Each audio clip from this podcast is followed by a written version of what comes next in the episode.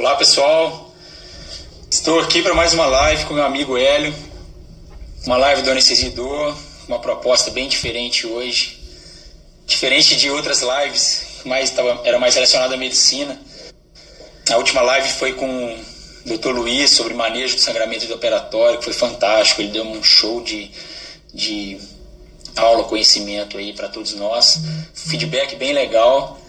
Só que dessa vez eu resolvi fazer um tema diferente, até porque o Dr. Hélio é um grande amigo, colega de, de residência médica, teve uma formação muito boa como médico, formado na USP, fez residência na USP, mas ele, além da anestesia que ele pratica ainda brilhantemente, ele iniciou um outro caminho na vida dele, que foi esse caminho do mercado financeiro, da, do planejamento financeiro, da formação de carteiras, enfim, e de até é, tutoria, né, de, na parte de, de investimentos, né, montou até inclusive uma consultoria, uma empresa de consultoria de é, para é, investimentos.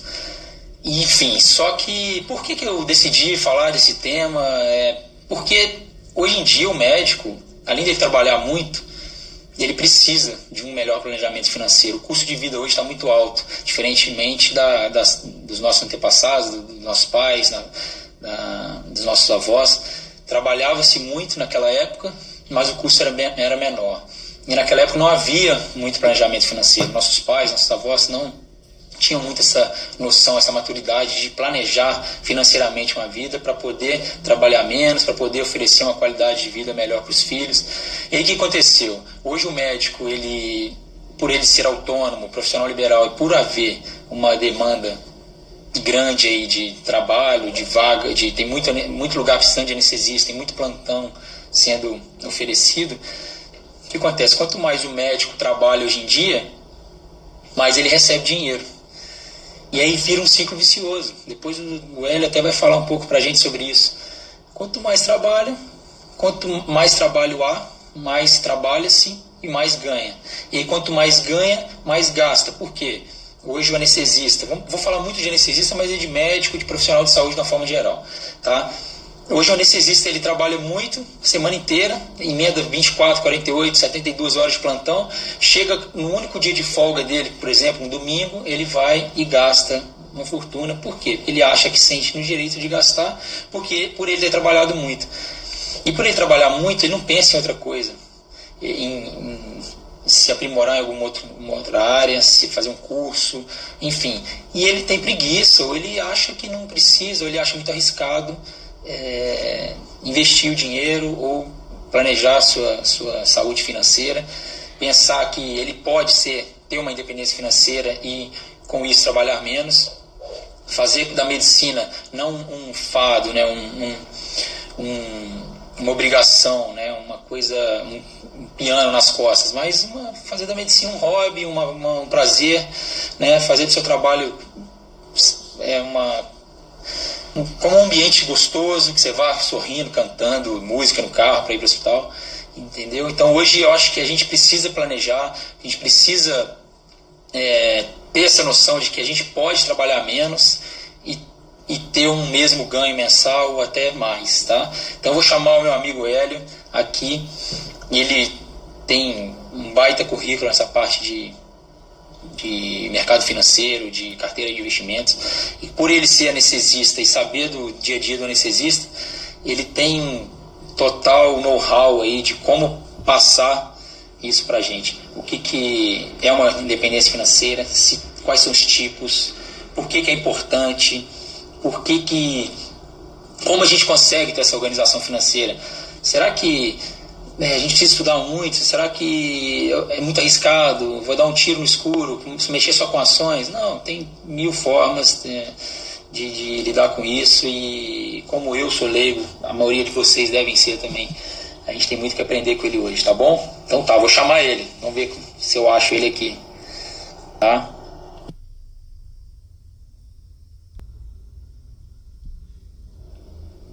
Achar o Hélio aqui.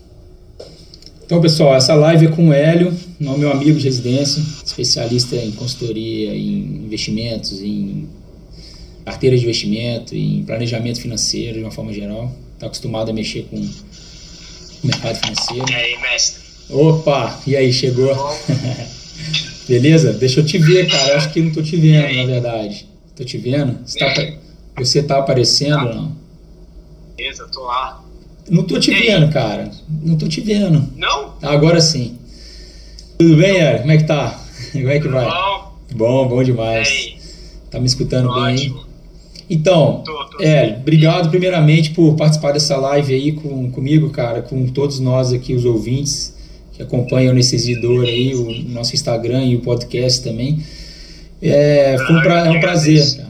Um prazer te receber. Eu estava falando com, com eles aqui no primeiro momento que o quanto é importante esse assunto, é, que é um assunto extra medicina, mas que está muito envolvido com a nossa área principalmente, que a gente tem muito caso de, de burnout, né, como eu disse no, no, no post, é, pessoas com uma pressão enorme nas costas, querendo, precisando trabalhar, emendando um plantão atrás do outro, sem se planejar financeiramente para isso.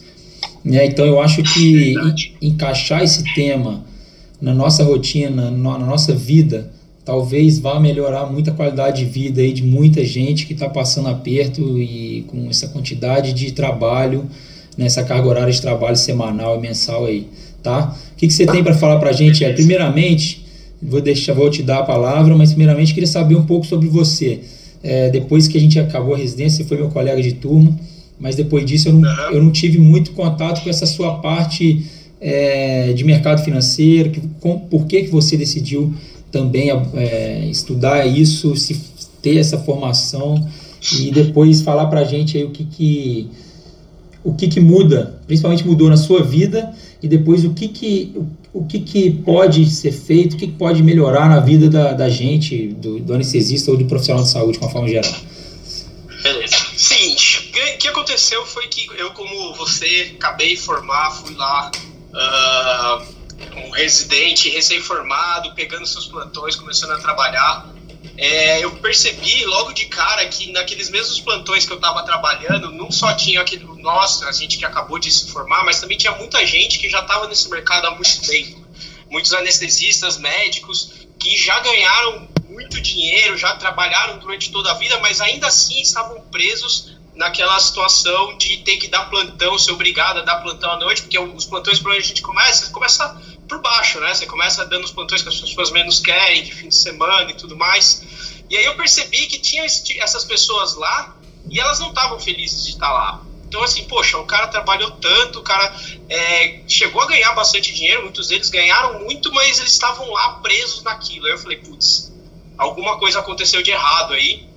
E eu não queria que isso acontecesse comigo. Eu falei, cara, acho melhor eu vou, eu vou tentar entender isso aqui e estudar. Então, assim, eu acabei a residência com zero preparo de, de financeiro também. Eu tinha, eu sabia um pouco de orçamento, porque como todo mundo era bem, bem pobre, então assim, eu precisava controlar meus gastos, mas é, eu tinha que, eu não tinha grandes preparos sobre isso. Eu falei, cara, vou, vou estudar sobre isso.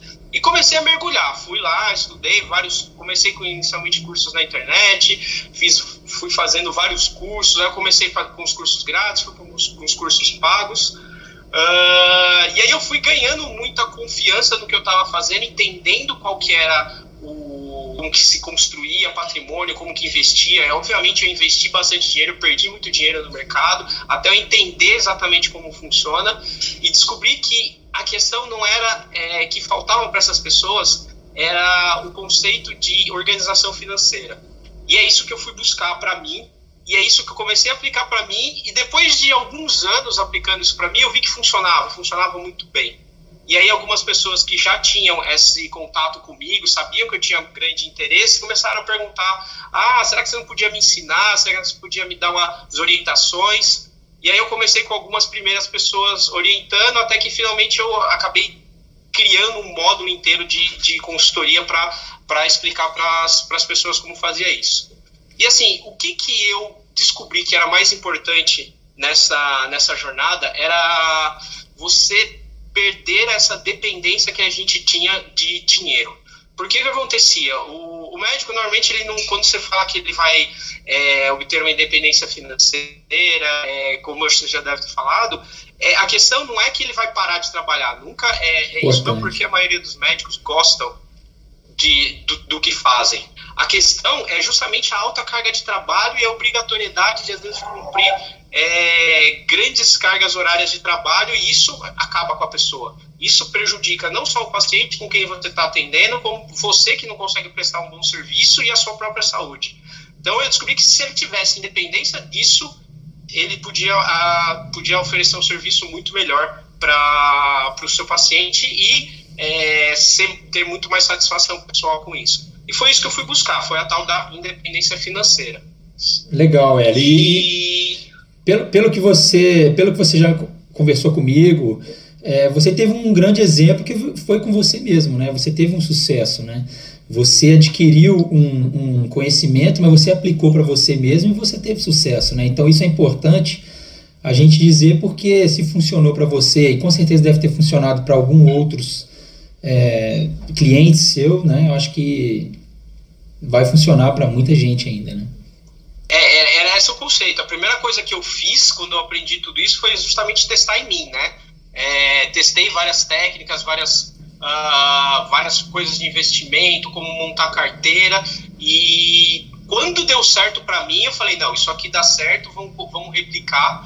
Obviamente não é uma coisa que é, é uma fórmula que vai dar certo para todo mundo, não é igual para todo mundo, por isso que a consultoria ela funciona muito personalizada, mas assim, ela, ela bate em pontos que são importantes para todo mundo. Então, assim, existem pontos que você tem que avaliar ali dentro, que esses sim são importantes, mas em graus diferentes para cada um, e você sabendo onde que você precisa trabalhar, que que, o que que está pior para você, o que que é mais interessante, o que que é realista para você, Muitas vezes alguém chega vendendo os produtos que não, não tem o menor cabimento com o médico de fazer operações day trade, investir em, em startups, se, se o cara não tem o conhecimento para isso. Então, assim, precisa ser muito personalizado, mas os pontos são os mesmos. Uma vez que você tem uma formulinha para trabalhar, você consegue uh, ter resultado e aplicar isso para todas as pessoas. Mas eu só fiz depois que funcionou para mim. Quando, como eu já consegui fazer isso dar certo para mim, eu falei, não, agora eu posso entregar isso para as outras pessoas. Legal. E a consultoria ela é, vai oferecer um certo grau de maturidade né, para o cliente, né? Porque o que mais falta, eu acho, na gente, no, né, nos médicos, de uma forma geral, é maturidade conhecimento de que é possível, né? É possível você é, ter um rendimento que pague pelo menos as suas contas para que você possa de, levantar no, né, de manhã cedo sem uma arma na cabeça de que tem obrigado a trabalhar todos os dias, dar plantão e ir tranquilo, fazer o seu trabalho com uma carga horária menor, até podendo fazer outras coisas da vida, né, tendo uma, uma muito menos peso nas costas. Eu acho que essa maturidade é, falta para gente. É, o, que, o que aconteceu para mim foi, foi bem isso. Assim, eu pude reduzir a minha carga horária e trabalhar muito melhor é, sabendo que eu não precisava mais dar uma carga horária de, de, plantões, de plantões. Mas, assim, não é uma fórmula que, que essa é obrigatória para todo mundo. Uh, a questão é, você precisa saber quais são as suas opções e o impacto que causa as suas sim, escolhas. Sim. É, você precisa saber, assim, quanto que impacta você se matar de trabalhar agora para querer juntar um patrimônio correndo, ou você ter uma carga de trabalho muito menor e trabalhar por um período muito maior. Sim, são, são várias opções, não tem uma resposta certa. É, para cada pessoa uma coisa faz sentido. Tem, já tive muitos clientes que querem trabalhar muito, dar uma raça no começo. Tem gente que quer desde agora já levar uma vida tranquila. É, tem de tudo e assim o importante é que você tenha feito as escolhas. Porque o que, o que acontece com muita gente é que a pessoa deixa a vida levar, as contas aparecerem, os filhos, as coisas mudarem na vida, e quando ela vê, ela não tem mais escolha para fazer.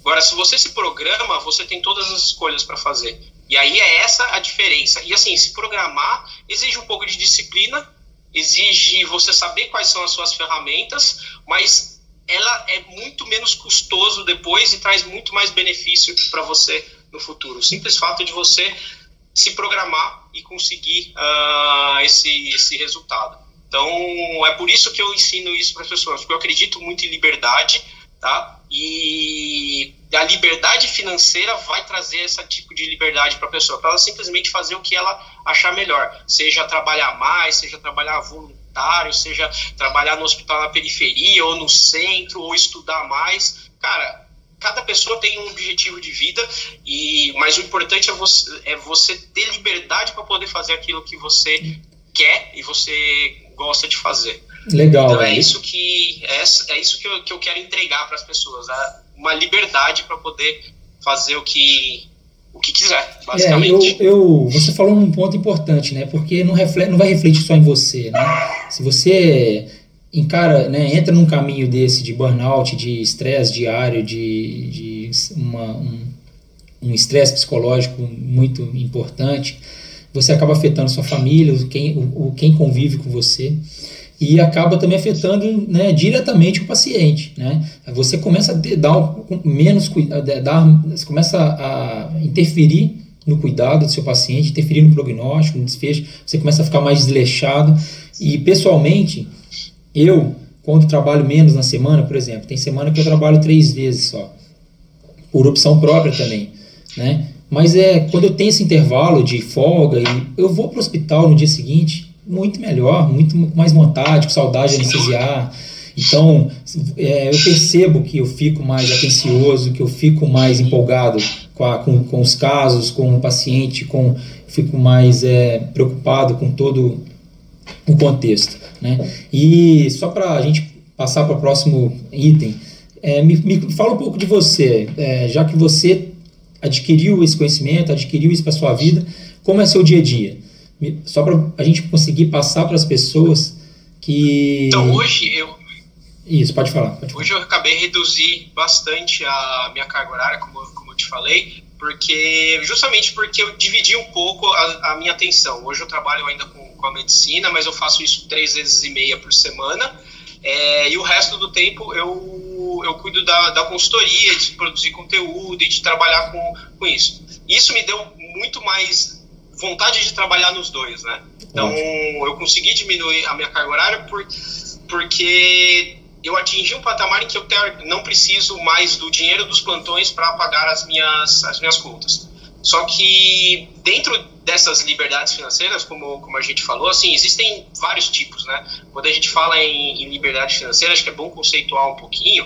É, liberdade financeira é basicamente você ter um patrimônio suficiente para que, em que os rendimentos deles sejam suficientes para pagar suas contas. Então, assim, você precisa saber algumas informações nisso. Primeiro, você precisa saber seu patrimônio, você precisa saber quanto que ele está rendendo, você precisa saber quanto que são suas contas. Mas o conceito até que é simples, mas ele envolve muitas outras coisas ali dentro. Então, hoje, o que, o que eu tenho é que eu tenho patrimônio suficiente para pagar as minhas contas do dia a dia, ou seja, se eu quiser parar de trabalhar, eu posso tá? Mas eu optei por não fazer, primeiro porque eu gosto de, de, de anestesia, tá? E segundo, porque se eu não é, se eu não uso esse patrimônio agora e deixo ele rendendo, é, ele vai ficar maior depois eu vou ter mais opções agora, porque agora eu estou numa situação em que eu fico no zero a zero, entendeu? Se é, assim é seguro porque tem rendimentos, mas assim é muito melhor você ter é,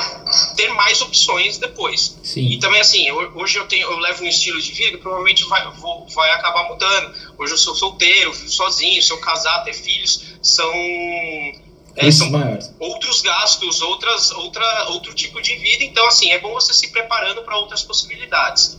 É, então o que eu vivo é uma situação em que eu, o que eu ganho hoje, o que eu ganho, eu gasto com os, os, os gastos basais tá? É, por opção, então eu reduzi até os meus gastos e eu deixo o dinheiro lá render. Isso chama é, coast, que eles chamam, de independência financeira.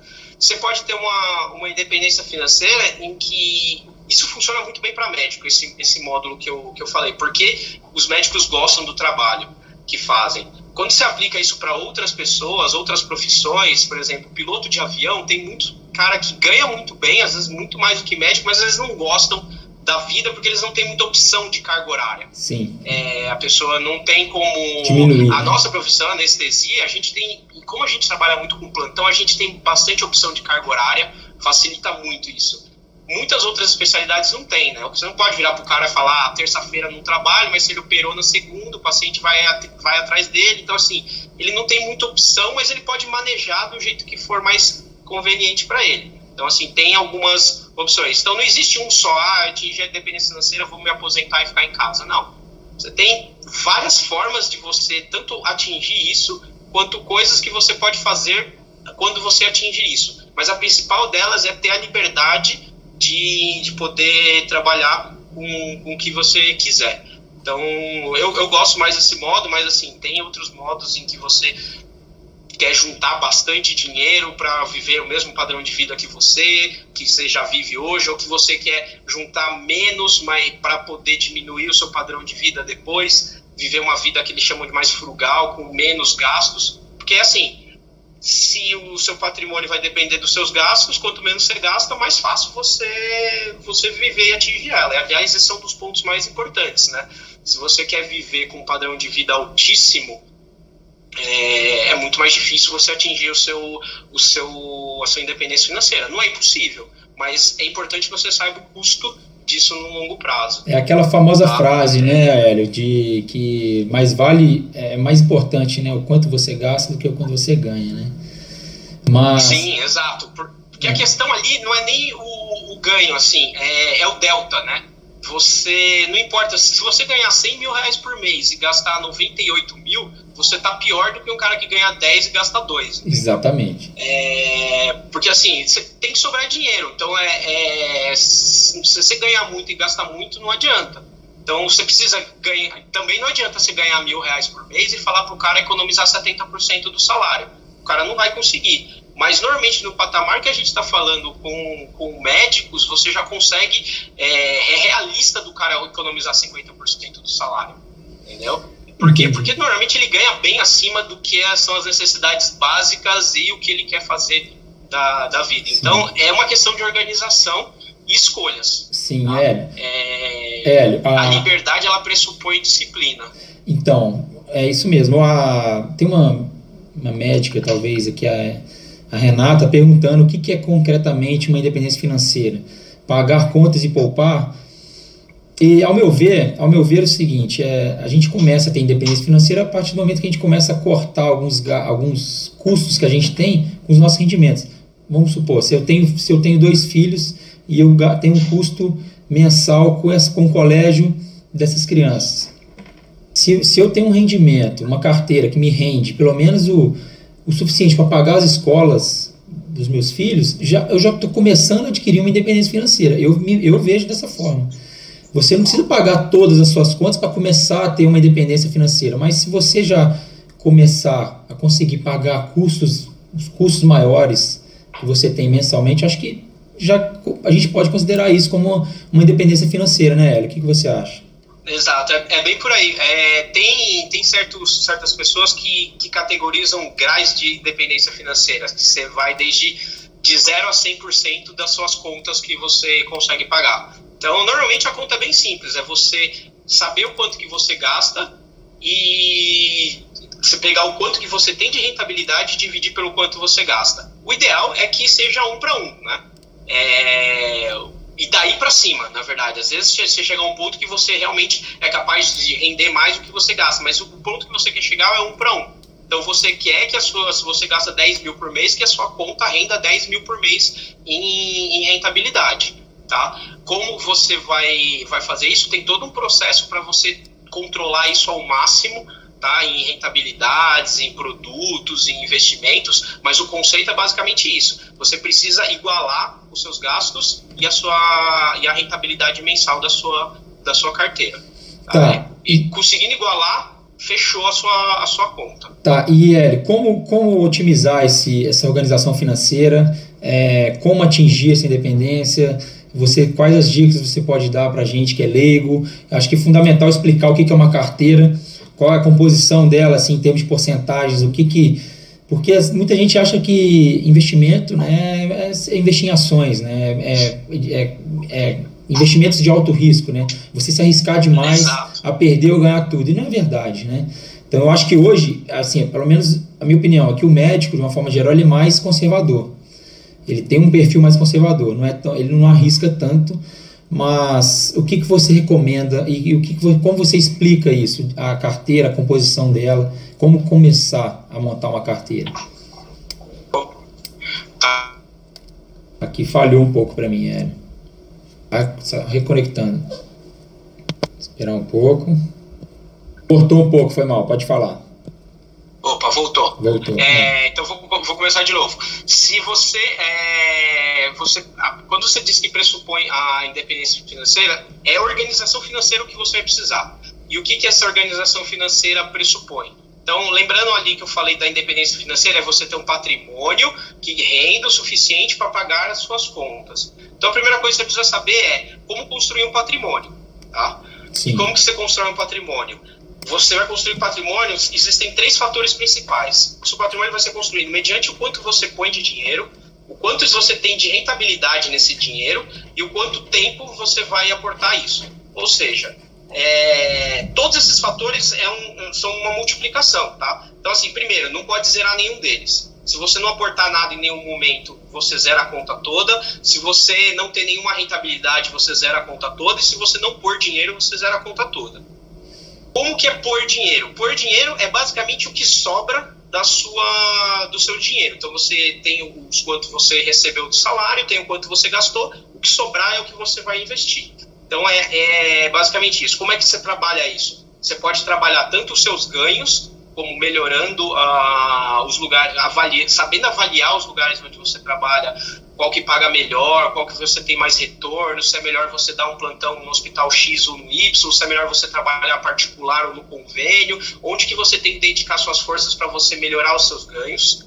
Tá. A parte de quanto você gasta é o controle do seu orçamento. Tá? Então, assim, você precisa saber onde o seu dinheiro está indo.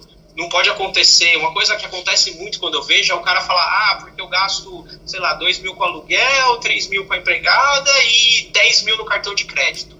Cartão de crédito não é categoria de gasto. Cartão de crédito é meio de pagamento. Então, assim, ali no cartão de crédito, o cara não sabe o que está indo. E normalmente está indo 80% dos gastos dele está indo lá dentro. Sim. Ele considera, ah, eu estou super anotando aqui meus gastos, mas ele não sabe o que está indo ali dentro. Tem gente que sabe, óbvio, mas se você não souber, se você pegar, escrever num papel e somar todos os seus gastos e não bater com o valor do cartão de crédito, é porque você não sabe onde está indo o seu dinheiro. E isso pode ser um ralo enorme, porque em dois, três anos esse gasto começa a subir, você não entende de onde que está subindo, onde que está indo. É... E também tem um outro lado, eu já vi gente que ganha super bem e fica economizando é, fica tipo, vai viajar, vai ficar num hostel com a mulher os filhos, pagando uma michadinha muito mais, ou pelo menos mais, para dar mais sem ter essa, essa questão. Assim, tem sempre os dois lados. Então, assim, se você souber exatamente quanto que está indo, é muito importante. A rentabilidade é um outro fator, é, e é difícil ali de controlar a rentabilidade. Você, é uma das coisas que você nunca pode prometer para alguém, é rentabilidade, mas você pode é, trabalhar outros pontos na, na rentabilidade, que é o risco que você está correndo. Você precisa entender o risco que você corre quando você compra um determinado produto. Quando o, o, assessor da XP, por exemplo, te liga e fala: Ah, eu tenho esse produto aqui, ele é maravilhoso, você quer comprar? Você precisa entender que produto é aquele, que categoria que ele é, qual que é o risco que ele está tendo. Você não pode sair simplesmente comprando um negócio sem saber quando o negócio vende, sem saber se a rentabilidade é boa. Você precisa de alguns conhecimentos básicos. Não que isso seja complicado. Normalmente eu consigo explicar esse, esses conceitos em uma hora, assim, de você entender. Ou, tipo, tem uma, uma, um PDFzinho de duas páginas é suficiente para você já olhar aquela informação, você nem precisa decorar e falar, não, me ofereceram uma debênture, o que, que isso significa, quanto que, qual que é o risco que eu estou correndo e, e, essa rentabilidade faz sentido ou não. Então, assim, você precisa, você tem como controlar esse tipo de coisa, você tem como controlar o quanto você põe de dinheiro ou tira, porque é basicamente é, o quanto você está pondo.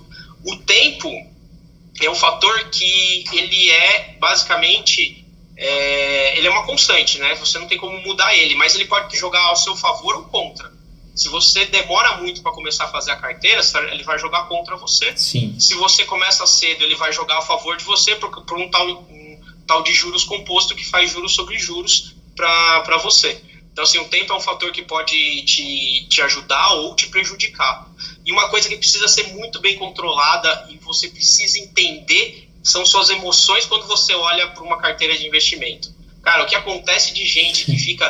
que, que o cara investe num produto, aí, aí sobe 5%, o cara fica eufórico, o negócio cai 15%, o cara arranca os cabelos, vende tudo. É, o mercado ele é feito de pessoas e pessoas têm emoções e só é possível você comprar na alta e vender na baixa por causa dessas emoções das pessoas. Então, a coisa mais fácil para você ganhar dinheiro na bolsa é você agir friamente, ao contrário da manada, assim dizer, entendeu? Então, assim, quando tá todo mundo eufórico comprando produto porque a bolsa subiu, tá batendo novos recordes, você tem que estar tá vendendo. E quando tá todo mundo desesperado que a bolsa tá caiu, caiu mais 10% hoje, é quando você tem que comprar. Só que isso não é simples de fazer, isso você não consegue fazer se você não tiver conhecimento do que você está fazendo, né? Porque é totalmente anti-instintivo você fazer esse tipo de, de, de coisas. Então, assim, são pontos que se você trabalhar, que não são difíceis, são pontos conceituais que não são difíceis, você consegue um resultado muito acima da média. E, obviamente, depende de qual o seu nível de interesse. Tem gente que vai querer mergulhar nisso, aprender sobre opções, sobre startups, sobre coisas muito mais evoluídas. Tem gente que só quer ver esse problema resolvido na vida. Tá? Então, assim, é, é importante você entender qual que é a, a necessidade da pessoa e estabelecer o mínimo, que é ela saber realmente montar uma carteira, saber que é, é importante, é mais importante ao montar uma carteira, por exemplo, o, como você, os produtos que você coloca do que uma ação. Muita gente fica preocupada, ah, qual que é a ação boa para você comprar, qual que é o investimento melhor para médico. Aí você vai descobrir que, na verdade, o que é importante na sua carteira é que você tenha renda, é, renda fixa, renda variável, que você tenha moeda forte na, na sua carteira. Porque se você é, a porcentagem que você põe dos produtos faz mais diferença do que que produto especificamente você põe, põe lá dentro. Então, se você vai comprar Magazine Luiza, Petrobras ou qualquer outra coisa, não faz tanta diferença. O importante é você ter é, ações. Obviamente, se você for comprar ações específicas, aí você volta lá para trás, para os riscos, né? Entendeu? Você não vai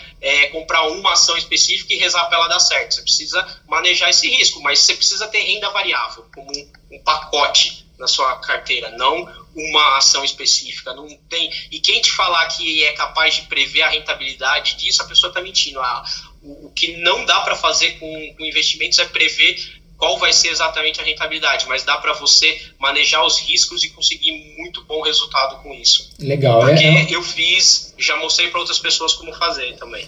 Ô Hélio, só como curiosidade, tem.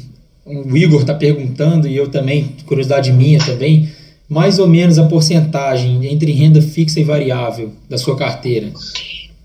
Eu trabalho com. Hoje em dia eu estou com 25% em renda variável e o resto em, em renda fixa. Tá. É, existem alguns, já foram feitos alguns estudos é, que existe um, um, fatorzinho que é bem interessante, chama correlação negativa, que quando você combina duas carteiras de renda fixa e renda variável, elas têm um efeito de uma compensa a outra. Contrabalancear, é, então, assim, quando a renda fixa está indo bem, a renda variável vai pior e, e o contrário. Então, isso faz com que a sua carteira tenha mais equilíbrio. E só que esse equilíbrio ele acontece entre os 10% de renda variável até uns 30% de renda variável. Então, assim, 10% é o mínimo que você deveria ter numa carteira. De, por mais anti-risco que você falar, ah, eu tenho morro de medo de ter risco. A gente tem análises estatísticas com dados de 10 anos para trás mostrando que 10%, ter 10% de renda variável na carteira não só melhora a sua rentabilidade, como é, diminui o risco dela como um todo. Legal. Com, mesmo comparado a 100% de renda fixa. Legal. Mas também, mais de 30% não faz muito sentido, muitas vezes, porque você só está aumentando o risco da carteira e sem melhorar necessariamente o, uhum. a rentabilidade. É. Na verdade, você aumenta linearmente os dois. A partir dos 30%, você tem um aumento de de renda, mas também de rentabilidade, mas você também tem um aumento de risco proporcional. Então já não faz tanto sentido, principalmente se você não for um expert em finanças e não ficar manejando ela toda hora. Tá? Legal. Então é alguma coisa entre 10% e 30% é o, é o ideal. Legal, Hélio. E imóvel tem na sua carteira? Imóvel, é, eu tenho na minha carteira em forma de fundos imobiliários. De fundos imobiliários, não como... Toda vez que... É, não imóvel de verdade. Tá. Toda vez que você conversa com as pessoas que já foram de, sei lá, 10 anos para trás, ou mesmo seus pais, o Brasil foi um lugar onde imóvel foi um baita do investimento. Muita gente ganhou realmente bastante dinheiro com isso. É, porque eles valorizaram bastante, era seguro, tinha um problema com uma inflação galopante, mas hoje não, não tem tanto isso e esse produto, fundos imobiliários, é muito melhor do que imóvel, porque basicamente é a mesma coisa, é, é imóvel também, só que você tem uma gestão profissional de alguém fazendo isso, você consegue comprar, ao, ao, passo que você precisa, quer comprar um imóvel, você vai ter que gastar 200 mil, 300 mil para comprar um imóvel. Você descapitaliza. Com 200 reais, é, com 100 reais você já começa a investir em fundos imobiliários, então é muito mais barato. Você, se você precisar investir 200 mil reais num imóvel, quiser vender, precisar de 10 mil reais, você tem que vender o imóvel inteiro para conseguir o dinheiro. Nos fundos imobiliários, não, você consegue vender só é, parte do que você precisa e recompra de novo. É, imóvel paga imposto de renda sobre aluguel, fundo imobiliário não. Então, assim, tem uma série de vantagens que você tem investindo em imóvel. É um produto que eu adoro, está sempre nas minhas carteiras, mas, é, é, mas não da forma como era usado antigamente, de uma forma mais... O, imó o imóvel mesmo, fixo, né? É, em vez, em, em, é, hoje em dia você, você né, tem, tem baixa liquidez, né? Você não consegue vender tão fácil, dependendo da, da, do, da situação do mercado. Agora, o fundo imobiliário você consegue, né? Exato, ele tem muito mais liquidez, ele funciona igual ações. E hoje em dia, nem para morar financeiramente, imóvel está valendo a pena. É Isso uma que coisa que muita gente faz no, no começo é o que acontece, as pessoas terminam, se formam na faculdade, é a primeira coisa que a pessoa vai lá comprar, ela compra uma casa ela primeiro que ela normalmente nem tem o dinheiro para pagar, então Sim. ela já vai gerar uma dívida enorme para ela pagar, que é caríssima e ela ela ainda vai ficar todo o pouco dinheiro que ela tem, ela vai jogar naquele imóvel, vai comprometer o, o a renda dela para bastante tempo. A questão é, é o seguinte, o, e as pessoas falam, ah, mas pelo menos no, no financiamento eu estou pagando algo, algo que é meu e no aluguel eu estou dando o dinheiro embora. Sim. Mas uma conta simples de padaria que você pode fazer para comparar como você está perdendo dinheiro no financiamento é que você for ver o custo de um financiamento, o melhor financiamento que você vai achar por aí vai custar pelo menos uns 10% ao ano, o custo efetivo total do seu financiamento. Então, você está pagando de juros para o banco pelo menos 10% do valor do imóvel que está financiando. É absurdo, é muito Já um aluguel, é, já um aluguel ele custa meio por cento do valor do imóvel, o que dá ao ano 6%. Então, assim, você já de cara tem uma diferença de 6% no aluguel ou 10% de financiamento. Então, assim, já são pelo menos 4% a mais que você está pagando no financiamento, achando que você está comprando alguma coisa. Na verdade, você está perdendo é, dinheiro. Obviamente, é, comprar imóvel não é uma coisa que a gente faz puramente por motivos financeiros. Então, assim, existem outros motivos que a pessoa pode optar por comprar um imóvel. Agora, só financeiramente falando, se essa for a única questão, não vale a pena. É, é, você consegue muito, muito melhor produtos e valores e taxa de negociação no aluguel. É, Hélio, o que eu vejo muito é isso, né? O, o que, que acontece? Nós somos médicos, a gente passa a vida toda, né, até, até a faculdade, dependendo dos pais, obviamente, na faculdade, dependendo dos pais, porque na faculdade é período integral, a gente não consegue trabalhar, são seis anos de faculdade sem trabalhar, dependendo dos pais. E aí você forma, se forma e vai fazer residência com uma bolsa é, é, medíocre, né? Vamos dizer assim, que não dá para pagar os seus, seus custos básicos, não dá para você sobreviver da bolsa. Continua dependendo dos seus pais. Aí o que acontece? Acaba a residência, cai no mercado de trabalho. E aí o que, que acontece? Você fica ávido por propostas de emprego, né? Porque até então você vivia com mil e poucos reais e agora você pode viver com muito mais. E aí você é, quer aceitar a melhor proposta de emprego que é, né, teoricamente, a que, que oferece mais dinheiro. Ninguém olha para o resto, né, para a vida pessoal, para como vai ser essa sua vida daqui para frente. Aí a pessoa se mata de trabalhar, trabalha muito para tentar compensar todos aqueles anos que ela não ganhou dinheiro, né? Por, ou seja, o médico começa a ganhar dinheiro muito tarde. Eu tenho amigos meus, por exemplo, que, se, que fizeram outras, né, se formaram em outras profissões, como administração, direito, começaram a ganhar dinheiro muito antes de mim, muito antes. Então, o que acontece? Essas pessoas ganhando muito dinheiro, elas começam a consumir. Aí elas querem comprar carro, querem comprar apartamento, querem comprar não sei o que e se endividam. E aí começa todo aquele ciclo, né? E aí nunca ela vai conseguir guardar dinheiro, nunca vai conseguir ter uma, é, uma viver de rendimentos, vai ter vai estar tá sempre pagando alguma coisa. E tem sempre aquela conversa que você falou, né? É, não, mas eu estou pagando a minha casa própria. No final eu vou ter minha casa. Só que ela, a casa própria, igual você disse, nunca deve ser vista como investimento, na é verdade, porque ela é só gasto. Você nunca vai ganhar com sua casa. Sim. É só gasto. Então eu acho que. É, no uma... máximo você vai deixar de pagar, né? Alguma coisa, mas é... ainda assim, se, se, você. Lembrando que se, se você tem uma. Um, por exemplo, sua casa vai custar 500 mil reais. Se você tiver 500 mil reais em fundo imobiliário e pegar o rendimento desse fundo imobiliário Perfeito. e pagar um imóvel, você vai ter uma casa equivalente a 500 mil reais você vai, vai ter dinheiro. mais mobilidade né, de, de trabalhar, você pode mudar de casa, vai que você comprou uma casa quando você era super novo. Então, uma das coisas que eu acho difícil ali é, verdade. é, é isso, assim. Tudo. Você comprou uma casa, cara, dois, três anos depois sua vida muda, tudo muda na sua vida. Você tem filho? Todas as vezes que eu mudei de casa, eu tinha certeza que eu não ia mudar da casa e dois anos depois eu saí de lá. Então, assim, Cara, tudo pode acontecer na sua vida. Então, assim, você determinar super novo que você vai morar naquele lugar para sempre, pode não ser. Às vezes você recebe uma proposta de emprego fora, você fica amarrado por. quer morar em outro bairro, abre uma balada funk do lado da sua casa. Tanto, cara, assim, você, você fica muito amarrado. Mas, como eu falei, financeiramente é, não é o único, o único motivo. É, que você pode escolher. E os seus gastos, assim, é sempre bom você ter realmente controle disso. Acho que o, o ponto mais importante de toda a cadeia de organização financeira é você ter o controle do seu orçamento. Tá? É, como eu falei assim, quando eu falo que a pessoa teve liberdade financeira, pressupõe que ela mantém os gastos dela controlados no tamanho da rentabilidade. É, se você atinge liberdade financeira, mas aí você começa a gastar esbanjar dinheiro totalmente fora do padrão que você fazia antes, ou se você fazia isso antes, você também nunca vai atingir a sua liberdade. Então, assim, é, tem até um, uma frase que diz assim que disciplina é igual liberdade. Parece meio contraditório, mas assim, o que te garante a liberdade é ter disciplina.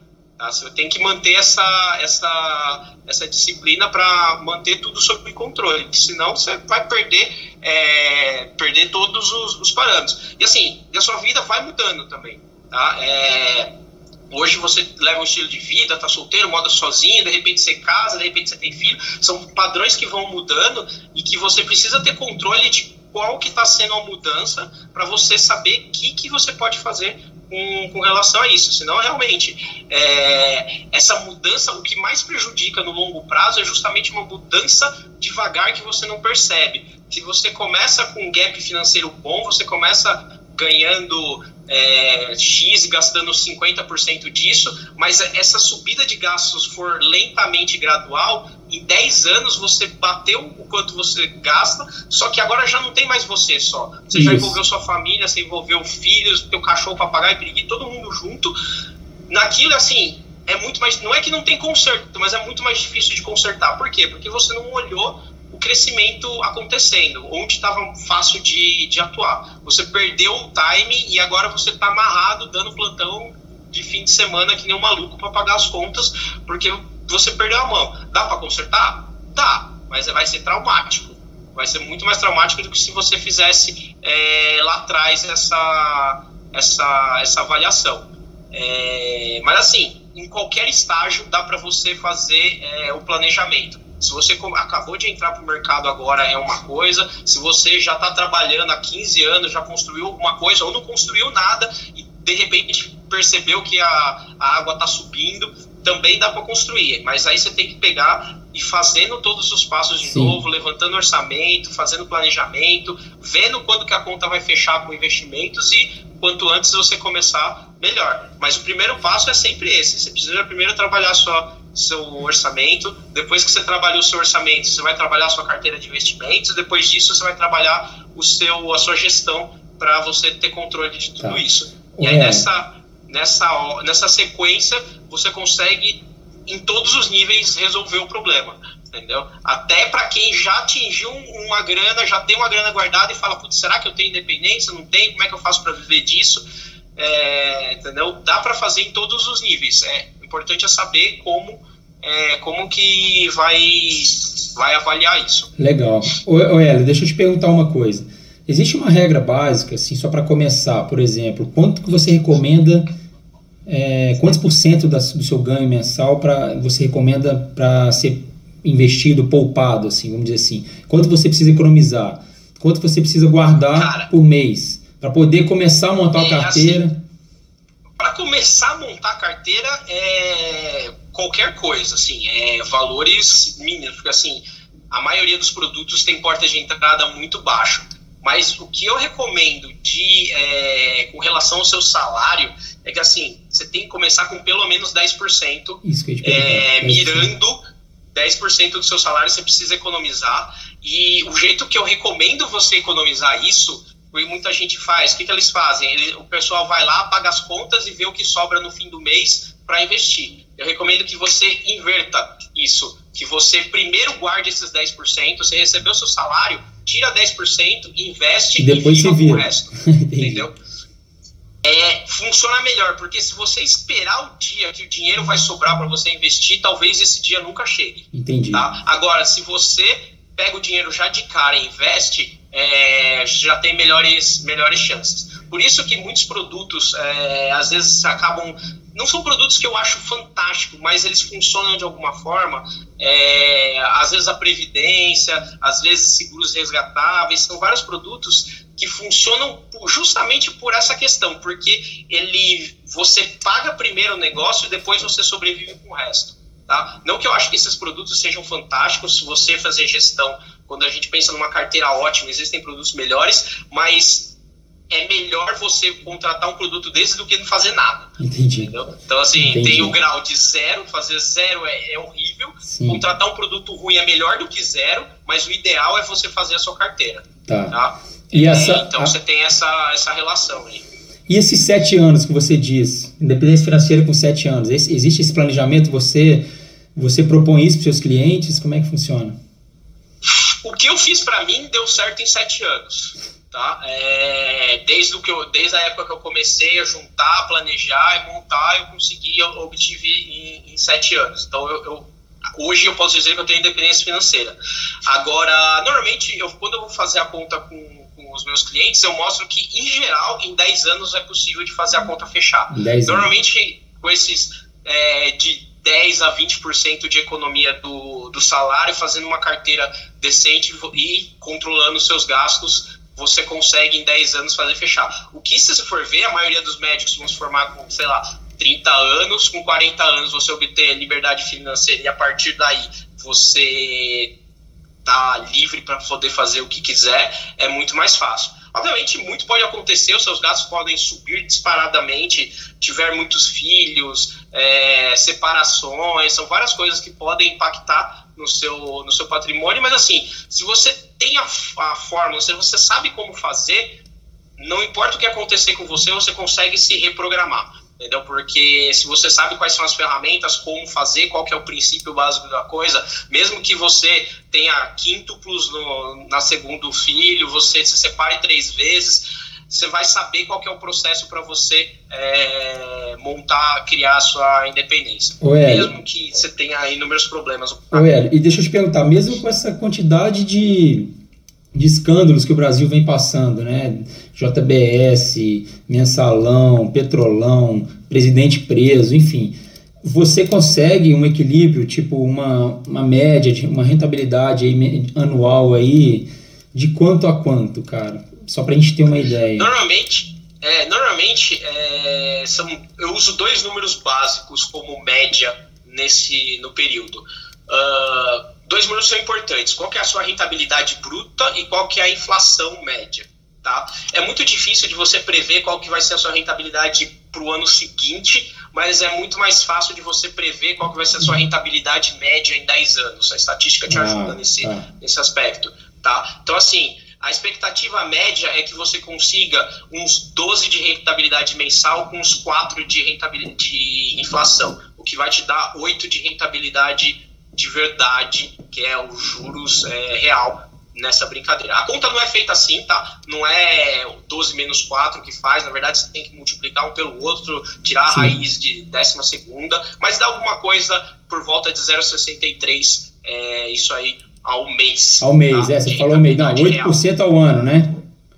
É, seria Grupo 8% líquido. ao ano ou 0,63 é, ao mês. Tá? É, e, é isso. Essa é a sua rentabilidade líquida que que eu costumo trabalhar. Obviamente, você pode diminuir um pouco mais, sim, um pouco sim. menos. Por exemplo, esse ano ah, é, vai ser bem difícil de conseguir esses 12%, porque os juros foram muito baixos, tudo, mas os últimos dois anos foi muito fácil de conseguir até 20%, 22%. Então, assim, a média continua, continua semelhante. E assim, o fato desse ano ter sido ruim significa que provavelmente os outros anos vão ser melhores. Tá? Então, esse ano foi um bom ano para você comprar muitos ativos, porque eles provavelmente vão render muito Não, logo mais. Então, é. a média, a expectativa de uma carteira boa é por volta de 12 ao ano, tá? De rentabilidade bruta. Bruta. É isso que eu costumo trabalhar, é, de rentabilidade bruta ou 8% líquida. É, então você tem que sempre descontar a inflação, porque senão você tá, vai tá achando que adquiriu a independência é, financeira. A inflação, e... É, inflação é, é, um negócio que assim, ela pode surpreender. Uma inflação de 4% ao ano em 10 anos vai dar quase 50% de, de diferença. Então, assim, é, e é só você pensar, se olhar para trás para você perceber isso. Tipo, quanto custava um carro há 10 anos atrás, quanto custa hoje, quanto custava um, um Big Mac há 10 anos atrás, quanto custa hoje. Então, assim, você percebe a perda de valor no, no longo prazo, você não percebe no dia a dia. Não, e, aí, e quando você está fazendo carteiras para muito longe, é importante você levar ela em contação. Não, e outra coisa, né, Hélio? É, falando em valores de plantão, é, a nível de São Paulo, por exemplo, o, o, o valor do plantão não acompanhou a inflação. A gente está sempre andando atrás, não. né, cara? É impressionante. Está sempre ganhando uma compensação, compensação tentando buscar. É, por isso que é importante você conseguir é, fazer melhores escolhas de trabalho. Hoje, na anestesia, está muito mais difícil quando a gente entrou. Quando a gente entrou há oito anos atrás, a gente escolheu onde a gente queria trabalhar. Sim, né? A gente virava e falava, não, eu queria trabalhar. É, você falava, onde eu quero trabalhar, você ia. Sim. Hoje, quem está entrando já não tem tantas opções assim, mas eles ainda têm boas opções. Então, para eles é mais importante ainda, quem está entrando agora, saber escolher bem e, e, saber onde investir o tempo dele direito. Porque não adianta você ficar num plantão que vai ficar te pagando pouco, é, não ficar lá batendo cabeça. É, uma, coisa, uma coisa que eu gosto de avaliar é que assim também, dinheiro não é tudo no plantão. Tá? É, às vezes você vai ganhar, você vai para um lugar onde você vai conseguir complementar a sua, a sua, o seu trabalho. Às vezes você trabalha no emprego público. Eu trabalhei durante bastante tempo no, no emprego público em que não era, não pagava 10 maravilhas do mundo, mas eu aprendi horrores trabalhando lá. Então assim, é, não, dinheiro não é tudo, obviamente, no, nos plantões, mas ele é um fator relevante eu gosto de lembrar que são três pontos importantes no, que você tem que levar em conta no, quando você vai escolher um lugar de trabalho, que é obviamente quanto você vai ganhar lá, o quanto que você vai aprender nesse lugar e o quanto que você gosta daquele, daquele tipo de, de trabalho. Então, assim, quando você está na residência, provavelmente você não está ganhando nada, mas você está aprendendo muito e é alguma coisa que você gosta. Então, assim, você nunca vai trabalhar num lugar que paga muito, mas você odeia e você não está aprendendo nada você vai trabalhar ali por pouquíssimo tempo. Você vai, você, você vai espanar rapidinho. Não dura. Entendeu? Exatamente. Então, assim, o ideal é você ter as três coisas: você ganhar bem, fazer o que gosta e tá aprendendo. Mas às vezes não é possível, então você tem que escolher duas entendeu? É, a, com duas você já, já é mais plausível de que você dure no, no, emprego, assim, é outro motivo pelo qual você ganha a qualidade de vida. Então, se o plantão não paga bem, mas você aprende e você gosta do lugar, cara, mergulha, você vai, você vai ser feliz no, naquele lugar. Exatamente. É, mas, assim, é importante você avaliar o quanto você ganha lá também. Sim. Às vezes as pessoas não entendem a diferença dos benefícios de ter uma carteira assinada ou de você ganhar por PJ, entendeu? Falar, ah, mas aí o 13 terceiro não, não entende como que fazer essa conta de ah, é, qual que é o impacto que você tem um 13 terceiro, férias, um valor real do seu, do seu plantão. Ou por que, que eu, você ganhar como PJ, pagar menos e não pagar nenhum imposto. Então, é importante fazer esse tipo de comparação para você saber de verdade onde que você está é, onde você está ganhando bem ou não.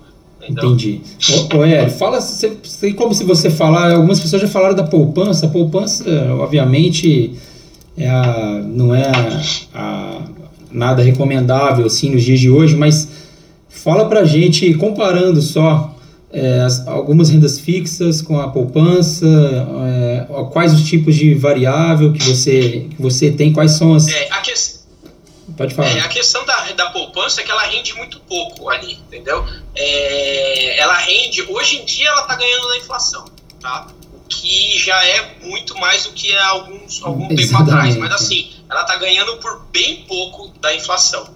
É, lembra que eu falei que uma inflação média de 4%, a, infla, a poupança está rendendo 4,5% ao ano. Sim. Então, assim, basicamente, você deixar o dinheiro na poupança, você está não perdendo o valor, é, poder de compra com o seu dinheiro. É isso que você tá.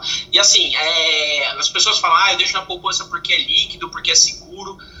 Tesouro Direto, hoje em dia, é o produto mais seguro do Brasil, tá?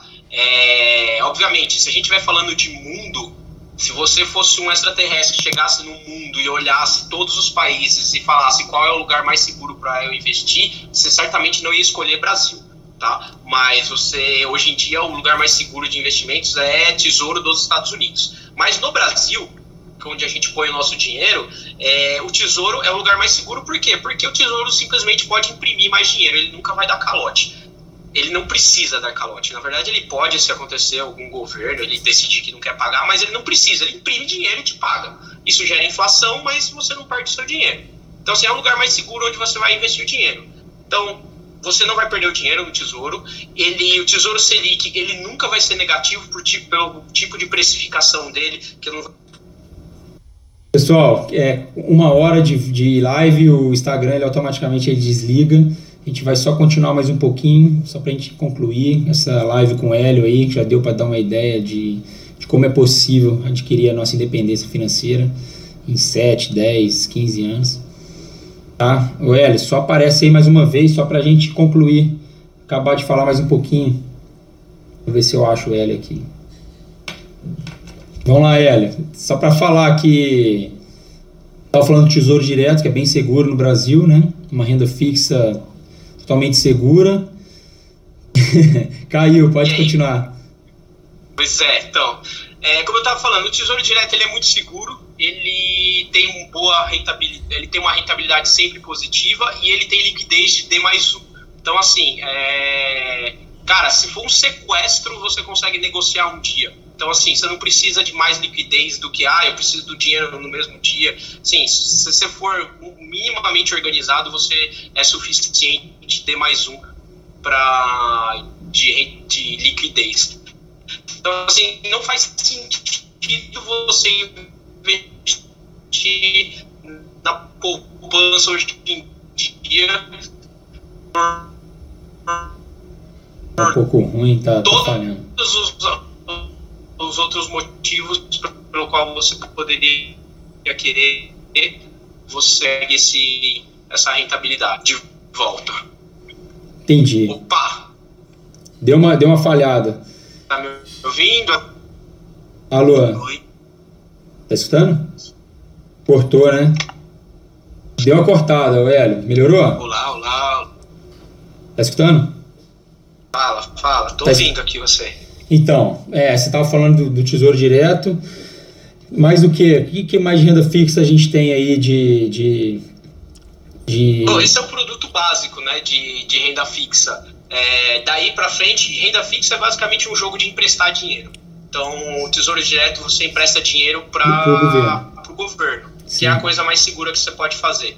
As outras coisas descendo o seu degrau de segurança é emprestar dinheiro para banco, que é basicamente um CDB, é, os, os CDBs. Então você está emprestando dinheiro para banco e aí a taxa vai ser diretamente proporcional ao CDI. Você pode emprestar dinheiro para empresas grandes, que é as debentures, tá? Você pode usar de créditos que são gerados pelo governo, que são as letras de crédito imobiliárias, uhum. os certificados de crédito CRA, CRIs, LCA, são produtos né? que o governo produz para você injetar dinheiro na economia, é, também é renda fixa, tem alguns benefícios fiscais em cima. Uh, e aí você vai descendo mais a escala. A partir daí do, de emprestar dinheiro para uma empresa grande, você pode emprestar dinheiro para empresas menores em empréstimos peer-to-peer, -peer, que é você emprestar diretamente para uma empresa pequenininha. Você pode emprestar dinheiro para uma startup, que aí já não é mais renda fixa, né, já é renda variável, mas os produtos principais ali da escala são esse aí, o Tesouro, o CDB, a debento e, e os LCAs, os, os CRIs. Esse é, é o pool básico de produtos de, de renda fixa. E tem os fundos, né? Fundos de investimento em renda fixa, que, que é alguém, você contrata alguém para ela comprar algum desses produtos que eu listei. Tá? Então ele vai lá e basicamente compra esses produtos buscando uma rentabilidade maior. Entendi. Uh, esses são os produtos básicos de, de, renda, de renda fixa, são as opções que a gente tem. Normalmente você não precisa botar tudo isso na sua carteira. Com, você pode fazer muito bem uma carteira ótima só com tesouro direto. Tá?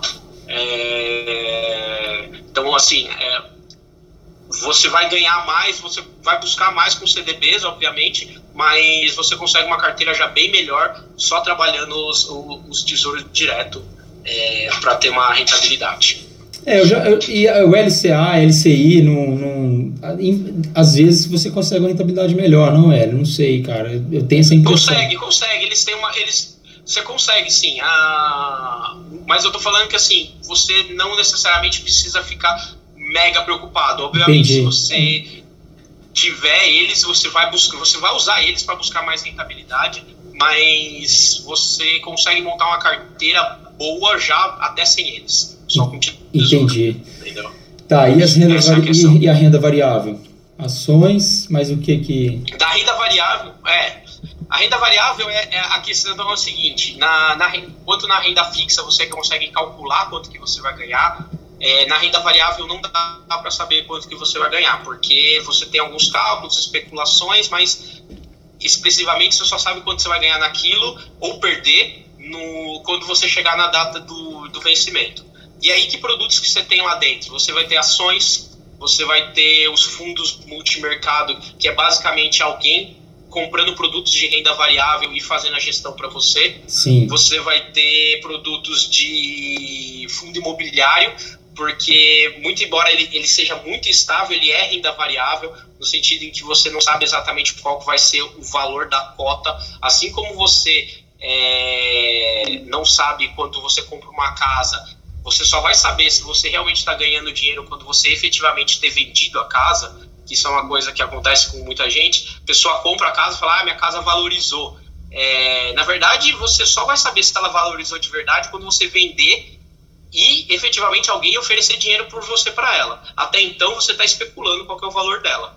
Tá? E às vezes as pessoas se surpreendem negativamente com isso. É, de achar que ah, minha casa supervalorizou, aí o cara vai vender não consegue vender no valor que ele achava que vendia, toma 30%, 40% de desconto no, no valor.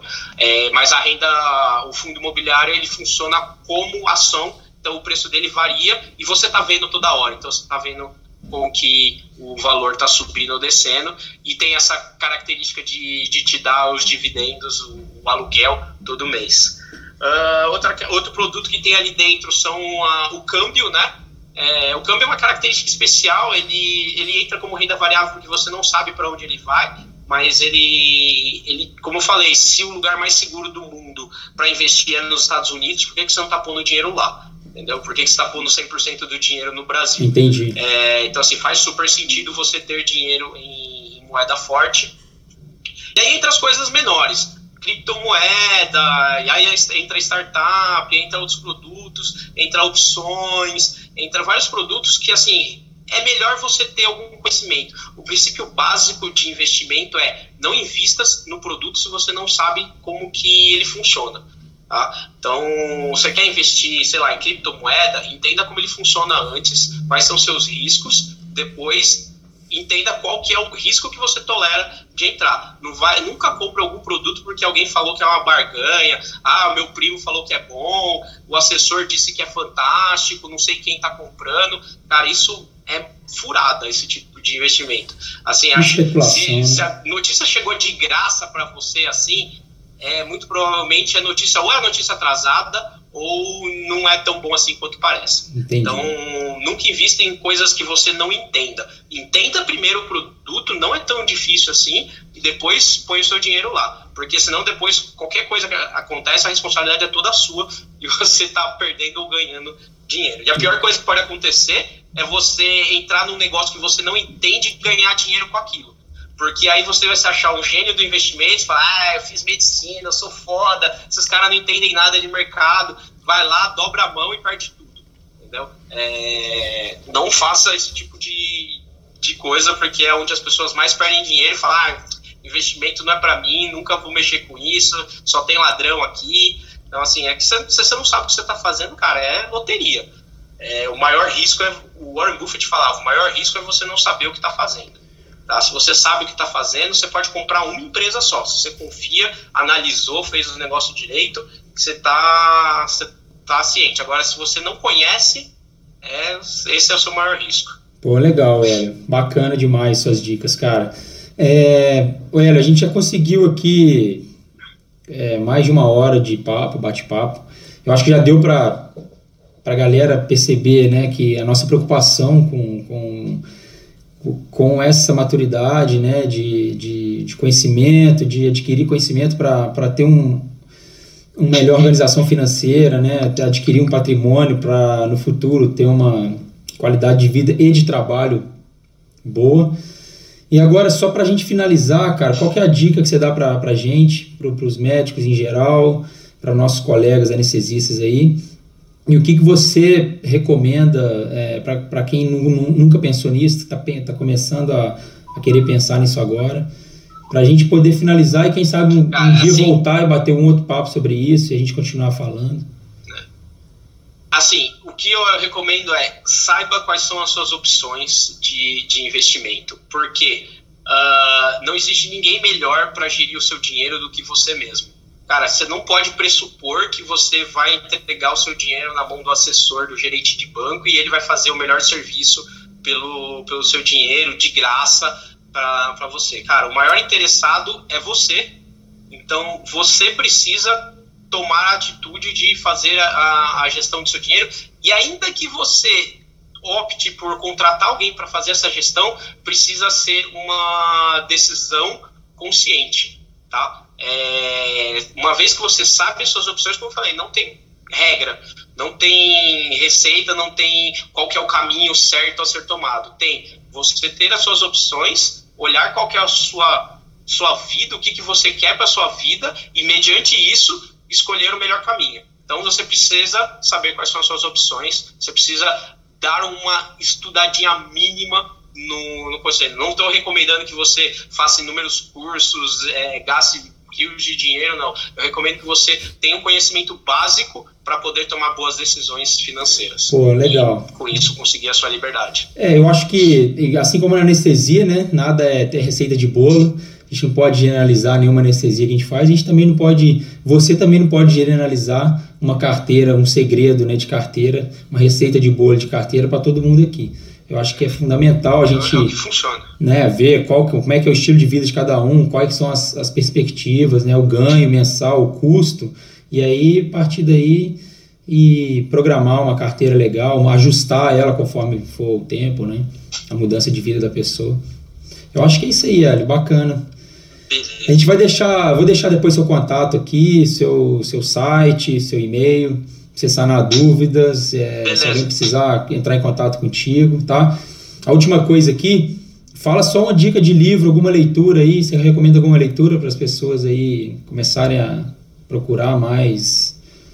Cara, eu tenho alguns livros que eu gosto muito uh, de, de investimentos, que eu acho que assim, que falta para muita gente é ter a mentalidade correta com relação a uh, o que acontece as pessoas têm uma, uma relação com o dinheiro muito ruim então elas acham que quem é rico ficou rico de uma forma ilícita, que não tem como ficar rico yeah. é, no país sendo, sendo honesto, que é, então, assim, que, que ela não merece ter dinheiro, que é impossível você atingir a liberdade financeira. Então, assim, eu acho que a primeira coisa que precisa ser corrigida na maioria das pessoas é a mentalidade.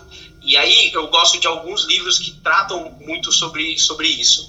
Uh, o Napoleon Hill, ele tem o livro Pense em Riqueza, que é excelente. Tá? Ele, ele dá, dá muito sobre essa, essa ideia da mentalidade correta que você precisa ter com relação a dinheiro. Uh, o Harvey Ecker tem um que chama Mente Milionária, Segredos da Mente Milionária também, é na mesma linha do Napoleon Hill. Uh, um outro, e o Pai Rico, Pai Pobre, que é um clássico que todo mundo deveria ler, ele, ele, ele é bem agradável de ler também, ele trabalha muito essa, essas ideias de como que você, é, como a diferença de mentalidade, qual o impacto que isso causa na, na nas pessoas. E aí, um, um, outro livro que já é mais evoluído, mas também ele, ele trabalha é, conceitos interessantes, é algum, dois livros do Nassim Taleb, que é um sobre antifragilidade e o do Cisne Negro.